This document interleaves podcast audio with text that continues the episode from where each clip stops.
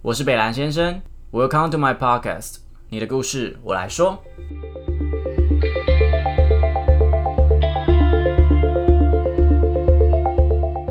Hello，大家好，我是北兰先生。Hello，其实这次上传的有点晚嘛，对不对？赶在礼拜五之前给你们听，不然你们给我放假就不听了。没错，因为其实上礼拜的时候我就想说，蛮想讲当男人恋爱时，因为其实口碑场的时候评价还蛮好的。然后我对邱泽的印象一直都从那个谁先被爱上他的时候就蛮好的。那再加上有我很爱的徐伟宁，因为他那时候在《谁是被害者》里面的演出也相当精彩，所以呢，我那时候都打算要去录了。然后我想说，就是我通常在去看电影的时候，我就是边看会边记那些东西。结果没想到，最令我意料之外的事情就是，我只记得第一句话，就是他说：“呃呃，Cam 金野狼弄我几个破贝的妮娜。”我把这句话记下来之后，我后面就整个被他的。剧情吸引到我没有记下任何的字，然后对，有人说那时候四月二号看的，结果呃靠标就四月三号就四月四号，然后就这样过去过去过去，然后后来继续看看完之后，第二次又是哭的稀里哗啦，然后记的东西。记下来了，可是他要整理的东西蛮多的，因为我后来也才知道说，哎，原来原来他是改自韩国的一部电影叫《不标准情人》，那基本上整体的剧情上没有太大的所谓的变动，但更多的是我觉得导演他在这次整个的编排，他加了很多台式文化，你可以看到邱泽的发型啊，那个玉米须头，哎，以前我们国中。顶的那颗头就是帅到爆哎！现在真的是不知道发生什么事，怎么会觉得那样是好看的？反正只要时代的眼泪就是这样子。那你们知道这个导演是谁吗？对，没错，就是那个浪子回头那个破亿哎，在台湾的 MV 要破亿很难哎，你去看蔡依林，基本上破千万的都不多了。一部呃茄子蛋，一个虽然类似独立乐团的这样子的一个 MV，它可以到破亿，没错。那个导演就是殷正豪，他从音呃所谓音乐界的 MV 跨刀过来指导，然后第一次导这样子的电影，就导的这么的成功。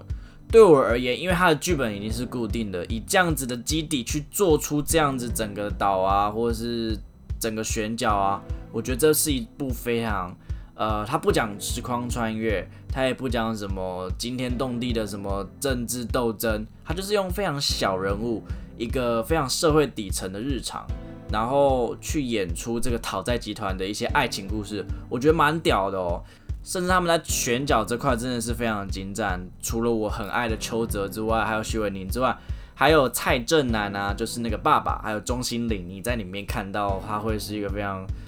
非常愧靠的一个欧刀欧欧刀杂布啦，哦，要求我的台语太久没讲了，很烂。然后还有担任哥哥的蓝尾花，跟你们绝对想不到，露露也有演，结果露露演的角色会让你们大吃一惊。其实整部剧哦，它真的是很厉害的地方，是因为不标准情人其实前期它就是一个很黑色幽默的东西，就是男生很火热，然后女生很很尴尬、很冷眼这样子，然后。呃，其实他整个剧情的演就是，呃，男生就是一个讨债集团的一个小弟嘛，诶，算是一个 leader 哦，小组长的感觉咯。那徐伟宁在里面演的浩廷呢，他是在呃，他在要照顾爸爸，呃，爸爸长期住院，然后经济压力很大，然后结果爸爸还欠了一堆债，在这样子的状况下，两个人的一些爱情故事。而且你在这部剧，你不只可以看到呃两个人的爱情故事之外，你可以看到侄女跟所谓的叔叔的感情，以及父子跟兄弟，都完全很完美的呈现出来。而且邱泽也因为这个角色，他就把他整胖。他以前是多壮，突然是花痴了一下。那徐伟宁呢更夸张，他晒都晒不黑耶，就是天哪，天生丽质成这么样子，然后。反而跑去把斑晒出来，一斑呢，对女生来讲到底有多么的伤了一个东西，她敬业成这样，真的是让我非常敬佩哦。那也就因为这样子，他们中间呃有一些追求过程，中间会有个很有名的涂鸦合约，以纯约会吃饭来抵消债务，很可爱的剧情，也非常欢迎来看。当男人恋爱时。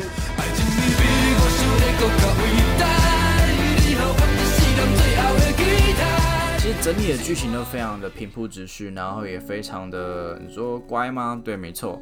但是它有很多就是那种很小人物的日常，会很贴近你的生活。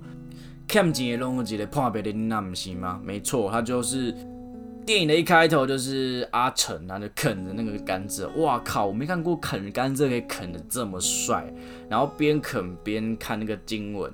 然后后面在上演那个打架的那个，哎，其实那个镜头我觉得非常的好，很美，不知道为什么 就觉得你看上面有一堆灯笼啊，然后下面那个阿成他长得太帅，那边啃甘蔗样子，然后那个后面的道士在那边挥来挥去，但你也会发现说，其实阿成跟我们一般认识的讨债集团不太一样哦，他都是以伤害自己的方式去引发对方的愧疚与同情来去讨债，因为其实从后面你就会知道说。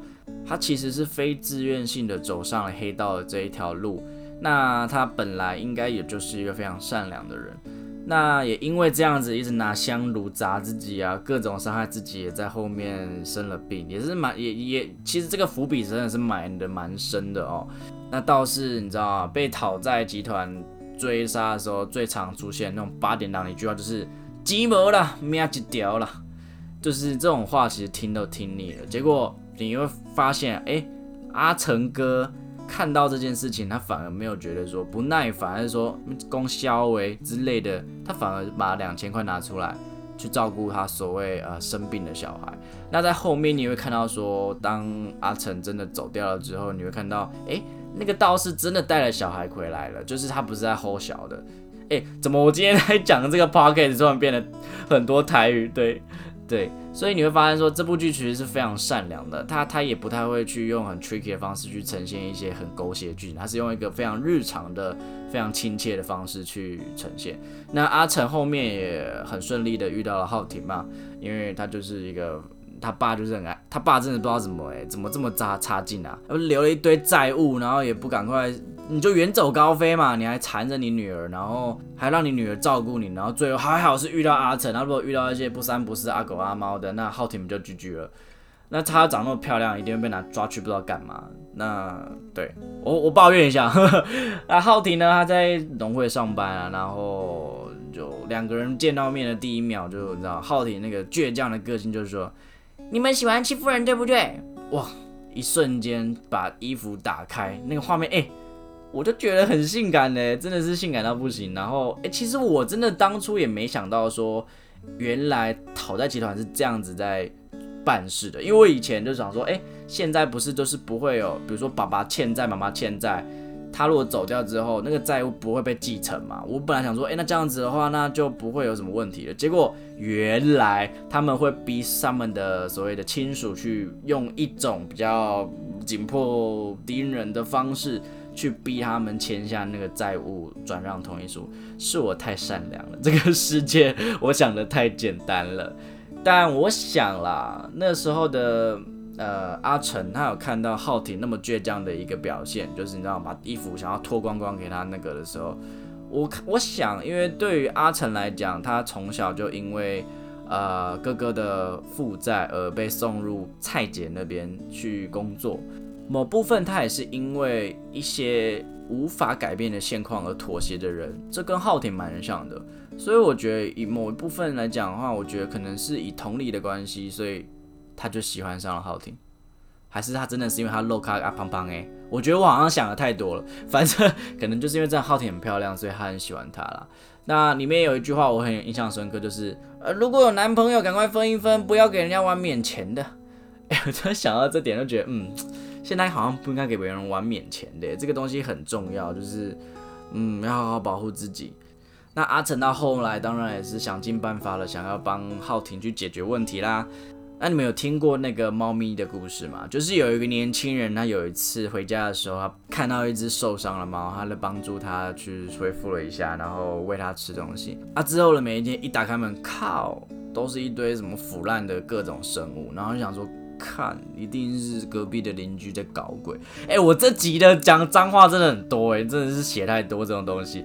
然后他就三番两次，大概五六天之后，他想说，好，这个王八小蛋蛋，我就去装个监视录影器来把这东西抓出这个凶手到底是谁。就一看才发现，哇，是那天他救的那只猫。阿成就像那只猫一样，他用他懂得，他觉得最好的方式去对待他喜欢的人，也就是浩庭。殊不知浩廷完全需要的都不是这些，不管是卖肉体啦、卖器官啊、陪客人吃饭，这对一般人来讲啊都是不太能接受的，所以他当然是拒绝啦。那也让阿成知道更 horny，就是姑妈的拒绝我更爽更爽，哦耶！我怎么把阿成的爱讲的这么的肤浅啊？那阿成其实也感受到，嘿，哎，他的方式好像不太对劲哈，就是他就跑去问了哥哥啊，说，哎，爱情的秘诀是什么？殊不知哥哥哥，爱情的秘诀就是道歉，道歉就对了，女生就是要道歉。Nobody cares about 那个情那个事情的对错是什么，我只要你 say sorry，你把我的情绪顾好就 OK 了。原来这就是爱情跟婚姻维持的方法，嗯。我觉得这还是蛮值得参考的哈，大家说对不对？女生们、男生们，你们说对不对？后来他在跟那个他的子女，就是白小英饰演的那个很可爱的那个小女生，哎，我真的很喜欢她，她怎么可以演的这么自然啊？她跳那个舞，那么我是练习生哦，很自然哎，我都很想被她虐待，就是想要给她钱，或是想被她骂，我真的觉得她演的太好了。他就把他的那个彩虹笔借走。其实我那时候当下我真的没想过说，哎，你彩虹笔借走要干嘛？结果竟然这么可爱，去画出了一张你所谓的涂鸦合约，然后说一字一格涂满缅环，就是他为了浩庭做到了地步。虽然他用的方法非常的愚，嗯，你不能说愚蠢，但是不是一般人会想到的。就是他真的很单纯嘛，他并没有多想什么，他只是觉得他用他。所想到的会的方式去对他好，但徐远你看到那张纸的时候，那个表情真的是太屌了，就是一脸说“我夸你各位冰箱冰棒，你可以搞出什么花样”，那个脸跟那个时候阿成的那个，然后那种傻傻的傻劲来讲，真的对比起来真的非常的生动。那其实浩庭那时候其实也并没有要答应他嘛，那是因为生活经济上的无奈。那其实那一段我看也蛮心酸的，因为我自己本身就。在台北租房子，然后有很多的经济压力在。其实我有想过，如果有一天我的所谓的亲人如果生病了，以我现在的经济能力，我能做到什么？其实老实说，诶，这代年轻人，你像我这个八零年代这些年轻人，你说我这个年纪能存多少钱？然后真的有没有办法在面对那种重大事情的时候拿出什么东西？还真的没有办法。所以我蛮能懂浩廷那种无能为力，甚至。他不只是只要拿出那些医药费，他还要负担爸爸不知道欠了多少钱的负债，还是就拿枕头把爸爸闷死啊？哎，不对，不会是这个结论。我只是想说，我真的蛮懂浩庭的那种感觉。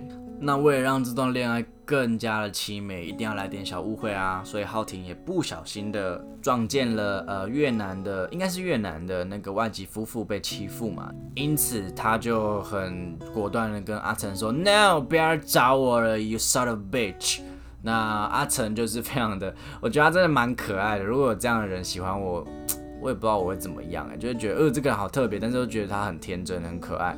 他那时候就开始喝酒，说我没有喜欢你，我收回哦，可爱到爆。我也觉得邱泽在演这段的时候，他把那个酒醉的样子演的真的是太棒了吧。这边有一段戏是我觉得特别的沉重，而且是非常的呃影射到现今的社会哦。他伤心欲绝的当下，他第一个跑去找的人，并不是他的朋友，也不是他的家人，而是他的圆角妹。那当然了，这个袁家妹竟然是露露饰演的，露露真的演得非常好。我对于她第一次的出演有非常高的评价，不论是一开始的撒娇戏或者性感的戏，她都可以掌握的非常好。而到后来，就是因为阿成非常伤心，他直接闯入了那个陈老师的 Happy 的 Happy Paradise，中断了他们的交易。那时候阿成他讲了一句话，让我非常的感同身受：我买你爱我。今晚其实有时候我曾经也这样过，我没有钱去买啦。但是以前的我，当我失恋的时候，我真的会去找寻一些慰藉。而这样的慰藉，你自己也知道，说这都是虚假的。你想，现在交友软体也好，现在很常见的约炮也好，我也约过炮，所以哦，这样子承的，这样承认是不是不太好？没有，北兰先生是不做爱的，就是呃。呃，露露讲了一句话，就说，就算我跟你说我爱你，你也知道是假的啊，这样你也要。其实这个东西，呃，大家都知道，可是为什么我们还是活在这样的谎言啊？我们总是觉得说，呃，爱情是用金钱可以买到的。呃，过去三个月我其实有在直播产业在做直播嘛，就是很像那种一期啊，或是 Long Life 那种的直播。那其实男主播不是很好做，但是我就是以一种练习沟通跟呃试验性的去做这样子的直播主的这样子的工作。那我也发现了一件让我非常的压抑的事情，是上面的所谓的消费者，他们都认为他们给的那些斗内跟礼物是真的可以买到那些所谓的爱情，所以他们就透过不断的斗内去争取他们的真心。但你要知道，那也算是工作，但我也没有去跟他们特别提那些东西啦，因为我觉得去拆穿这些事情。对他并没有好处，而且我相信他自己也略知一二，但是他必须仰赖在这样子的环境下让自己好过活。对我自己最后下的注解是这样的，而其实我在前前前几个月之中，我去面试，然后面试到一间是直播公司，然后他们那间公司其实听他讲是蛮常态的啦，而且都是赚快钱那种公司。那那公司的操作手段就是。他们会去聘请很多的所谓的业务单位，然后业务单位他们会利用女生的照片，然后去呃在交友软体面去认识所谓的单身男性，然后再跟他说，哎，跟他甜言蜜语啊等等的，或是跟他谈恋爱等等的，然后希望他来直播平台看所谓那个女生直播，然后后续可能还会保持一些呃联系，但是其实联系的那些人都是男生。也就是那些业务单位在操作，其实，嗯，听起来还蛮难过的啦。就是爱情这件事情，真的对于每个人来讲都是很想追求的一个东西。那当今天我们可能有一些挫败的时候，我们就会想要去增加它的可控性。但人就是充满着各种复杂的因素，所以才会让我们人这么的多元。所以，嗯。真的是我觉得社会蛮阴暗的一个块一块角落啦。但如果又当你的谎言泡泡破掉的时候，你只会觉得很伤心，然后跟人对人性的非常的失望透底。可是你不要忘了，其实这个才是人性，是你把人性想得太好了，觉得说，哎，爱情是可以用金钱买到的。如果真的可以，你就要保证自己一直都很有钱。不然，当你没有了钱，那那也买不到任何的东西了。这边很意外的是，露露跟阿成讲了这么多的真心，因为其实他们本身是债务关系嘛，就是你也看到露露其实有欠他很多钱，然后他是用那样子援交的方式在还他钱。但露露今天是用一种朋友的身份告诉阿成，希望他看清。所以其实平常阿成对他的好，他也都明白。要遇到这样子的人，其实还蛮难得的啦。我我是这么认为啊，所以我觉得还是要对爱情有信心啊。对，大家加油！好了，我来讲甜蜜的部分了。反正呢，失恋的阿成后来就找跑去呃医院找浩婷讲清楚嘛。然后呢，哇，我如果今天有一个人可以爱着我的同时，又对我的家人很好，或者对我的朋友很好的话。我觉得那真的是重哎，重到爆哎，因为我觉得他就是爱我的全部，跟爱我所有身边的人，那种爱屋及乌的感觉，真的会让人家很容易就是掉进去。对啊，那他们两个人的告白场面也非常经典啦。导演后来也有说，那个阿成亲吻浩庭的那一场戏，其实徐伟宁完全不知道他会被亲，所以只有呃邱泽知道，所以邱泽在网上身上扑的时候，哎。徐伟宁完完全全的接下了这颗球，我真的觉得演员很屌。虽然后来亲到后来真的是就是很脱序的是阿成要脱裤子，那个真的很好笑。就是你也可以看得出来，其实阿成真的很单纯。那可能也或许是因为这种很单纯的爱，让浩廷毕竟也看见了这么多的人生的复杂的地方，所以。当他看见阿成如此的单纯的时候，我我觉得那就是让浩廷想要勇敢的原因。而后来阿成为了浩廷去放弃他的工作，为了梦想的饮料店一起去看房租的时候，我觉得那边都是非常的感人的。只是我觉得在这一点发生了一个分歧点，就是其实浩婷希望的是两个人可以在一起。然后很平凡的过日子，因为他以前的生活已经太风风雨雨了，他现在希望的只是一片刻的宁静而已。只是对于阿成而言，他第一次可以过自己的生活，而这个女人，她想要让他过好日子，他不想让他过很辛苦的日子，所以他才会去突发奇想的，又想要赚更多的钱，去找更好的店面让他们去赚钱。其实有时候在想啊，是不是人还是慢慢的来比较好一点点？想要一次走太多步，有时候真的会一跌就跌下去，也再也回不来。虽然阿成那时候对着呃浩庭讲也非常感人的一句话，就是再过半年我们就来登记，把结婚办一办。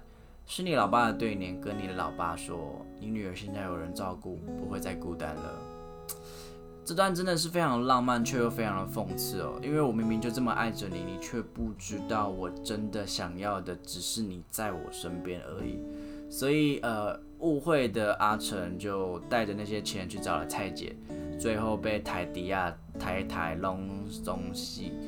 那虽然我也不解说为什么阿成最后呃要去袭警，我自己的解释是，他对于自己的罪恶，呃，他无法面对浩廷，所以他用那种负心汉的说法去呃给浩廷一个解释。但我相信浩廷绝对是当下很气而已，他绝对不会相信。面面前的这个阿成傻不隆咚的会这么做啦。那可是他也没给他机会解释，他就跑去袭警，然后就被关了。那他那时候袭警的行为，我也是觉得说他无法原谅自己，他必须要惩罚自己。所以我觉得警察蛮水小的，就是他打他，然后让他自己到了所谓的监狱。他因为他一直觉得说，像我这种人。不会有人爱我，像我这种人，你没有资格结婚。那种根深蒂固的自卑的形象，跟社会给他们的职业声望，其实一直以来就是这样。所以，所以我一直觉得社会底层并不是他们的收入问题，而是大众给他们的，你知道吗？他们就是这样，你就是这样，你你已经很多很多既定印象。这也是我想要做 podcast 的原因。我不希望大家有这么多莫名其妙的刻板印象。然后人家什么都还没做，你就把大标签贴在人家身上，就觉得人家应该怎么样？其实这样子其实对很多人不公平，而你有一天一定会全身都是标签，被人家觉得你应该就是怎么样，那其实活得很累呀。而这些标签其实在以前是非常你知道呃非常常见的事情了，比如说蔡姐说的，给他嫁了的东西后面人的权利啦。就是走正路的都是好命人的的的才有办法走的啦。就像有人说的啊，想要赚钱的所有方式都在刑法里面。所以其实对我而言，我感同蛮深受的，因为我自己在基隆出生嘛。那我其实国中有蛮多同学，他们的家庭环境也好，经济能力也好，他们其实从小就。得到的资源就会比较少一点点。我不多，但是我至少还过得去。但他们是真的蛮辛苦的。那你说你要他们以这样子的资源往上爬到多高的位置？我觉得那真的是那努力不知道比别人付出多少倍。所以其实社会阶级的继承跟转换，其实我觉得一定还是有它的影响力在的。你真的要突破那个那个所谓的天花板，那真的就是很机运或者是很几率的一件事情。我也觉得，其实台湾近几年来一直想要绑这些帮派啦、黑道啊，或是那种什么帮嘎那种东西的一些事情演出来。那的确啦，我我我我其实没有很讨厌八加九，但是我很讨厌骑车八加九。每次八这边，嗯嗯嗯，到底是什么意思？而且我听我姐说，因为她以前的某个男朋友就是类似那样子的人，他们就会特别还要花钱呢，哎。把原厂的那个我也不知道那是什么 N 单供吗？还是引擎拿掉？然后呢，花了多了三千还六千去装一个会有呃呃呃的东西。然后呢，骑车在路上其实很吵。然后我听他们说，他们觉得这样很帅，可是没有，大家都觉得你们很吵，真的。希望在听我 podcast 的没有这样子的人，如果有的话，请你们不要伤害我。但是真的啦，不要影响别人是我的唯一准则。你如果很喜欢，OK，你戴耳机，你把它这个声音装到耳机里面，你们自己听。如果未来有这个技术，我真的非常推荐你们去研发，我绝对会买你们的股票，OK，全力支持到底。那后来阿成被骗了钱，那更讽刺的是他进了。呃，监狱之后，然后出来，然后去找了蔡姐，就蔡姐摇身一变变成是议员的候选人，这我也不知道是不是有在影射什么啦。那其实我觉得，你知道吗？黑白两界本来就你知道很模糊，灰阶灰阶的，所以嗯，这个我觉得演出来也是蛮到底的。那最后呃，阿成跑去找浩庭，他终于把钱要回来。我靠，拿那红瓦斯这样要钱，真的是屌到爆。那可是呢，浩庭却不领情。他说：“呃，你以为你欠我的是这个吗？”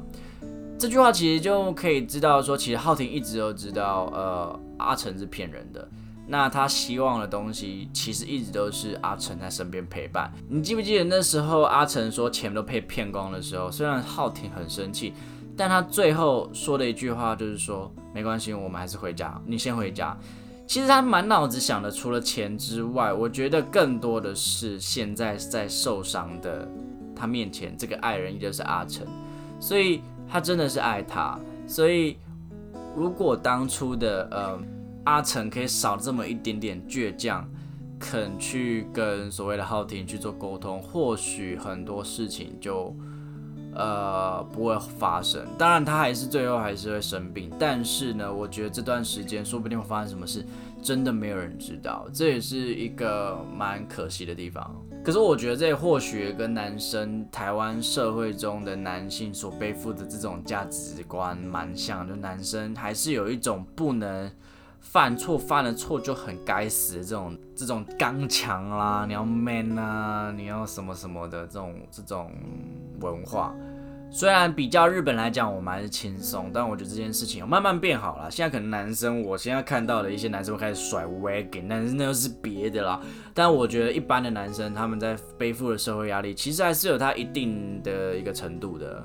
所以有时候啊，我会觉得说，感情之中是不是有太多的自以为是，自以为觉得这样子对对方比较好，然后用这样的方式对待别人，我觉得。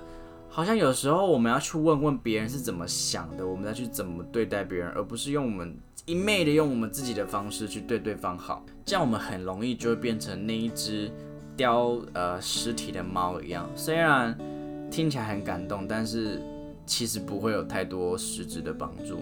但我特别喜欢这部剧的是，它没有太多很狗血的剧情，比如说就是在车站走过去，然后只是眼睛瞎了，对，就明明对方就在旁边，然后你就这样走过去，然后镜头这样带给我 slow motion，靠，就是看不到到底在搞什么鬼。明明你你，我跟你讲，如果你真的喜欢一个人，你那个人只要一靠近，你在看你，你都感应得到，你信不信？我真的觉得是这样啊，所以那种擦肩而过真的是很剥削哈。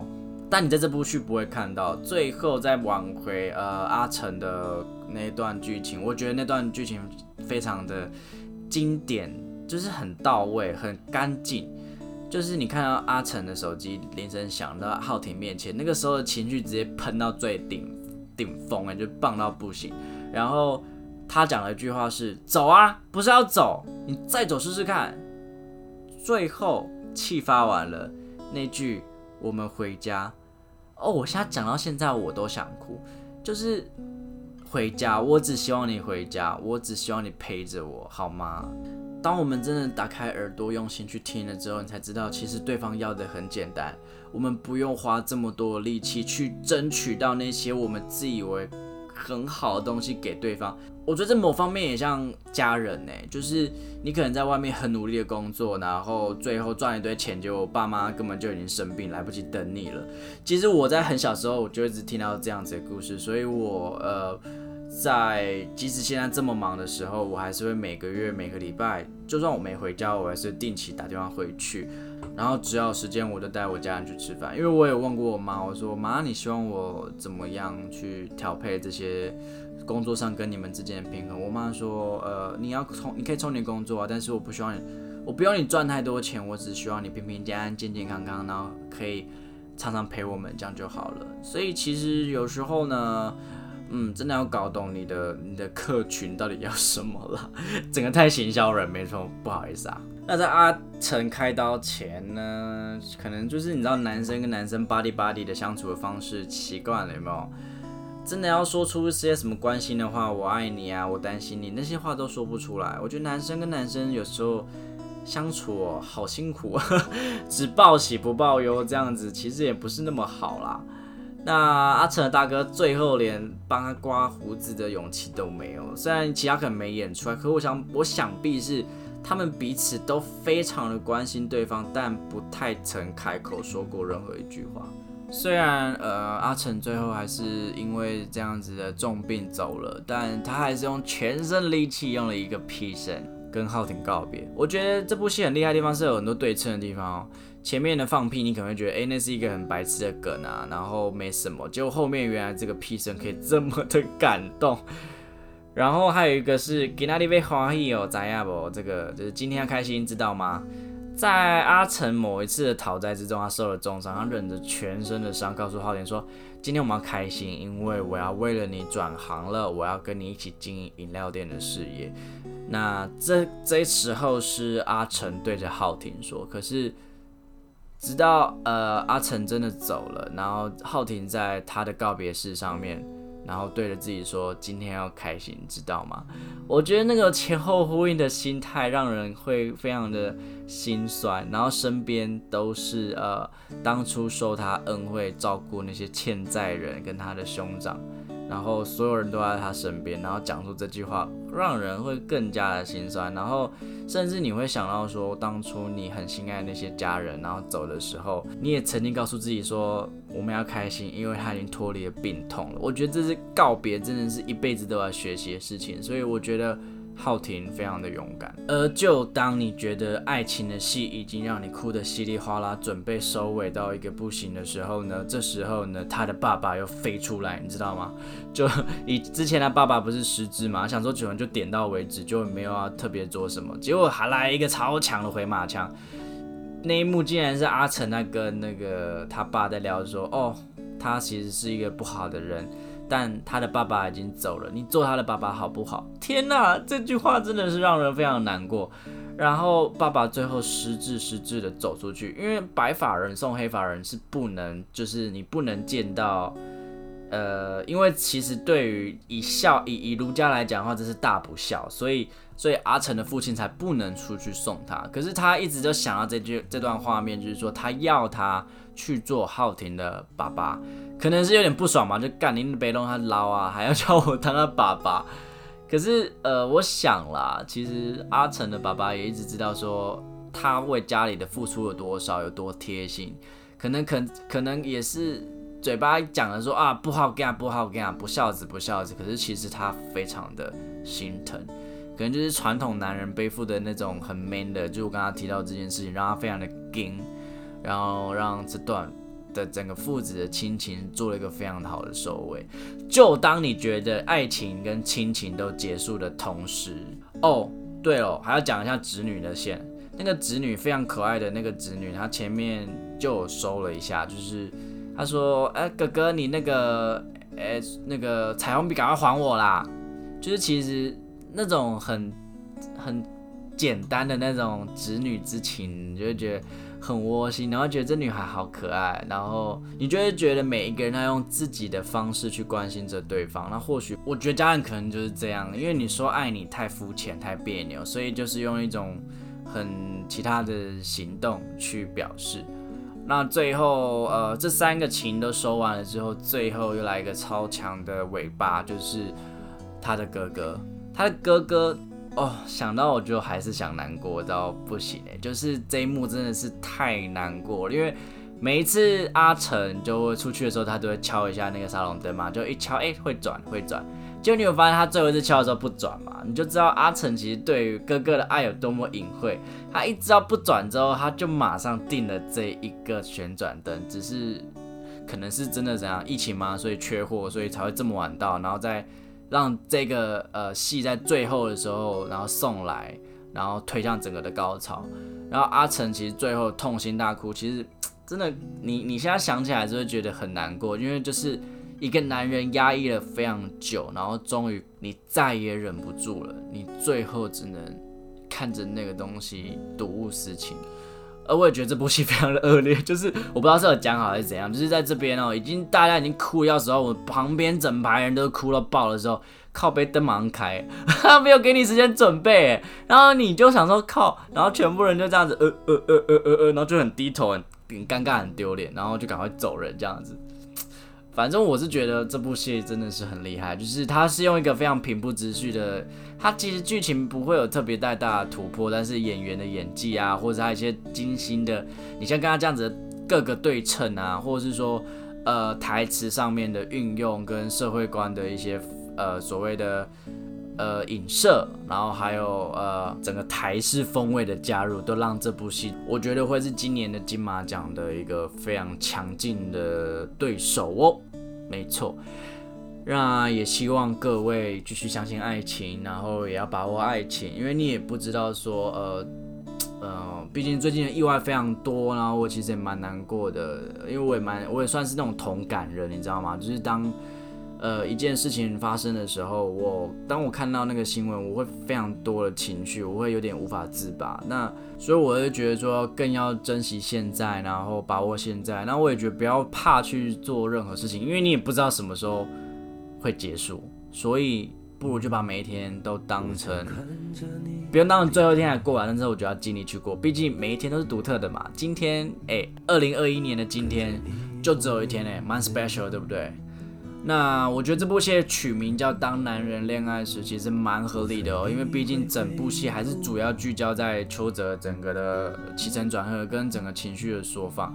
其实也讲到蛮多，当男人在面对情感的时候那样子的羞涩跟隐晦，还有无法表达的那些所谓的你知道枷锁吗？还是什么？所以我也希望说，呃，对于情绪这件事情，我们应该要更勇于去接受跟承担。那我也希望大家一起加油。那我们的整个社会可以越来越好，世界可以越来越美好。OK，最后我就以茄子蛋的日常作为这集的收尾。那也希望我们都可以面对任何不愉快的事情都更加勇敢。OK。我想习惯遗忘的模样，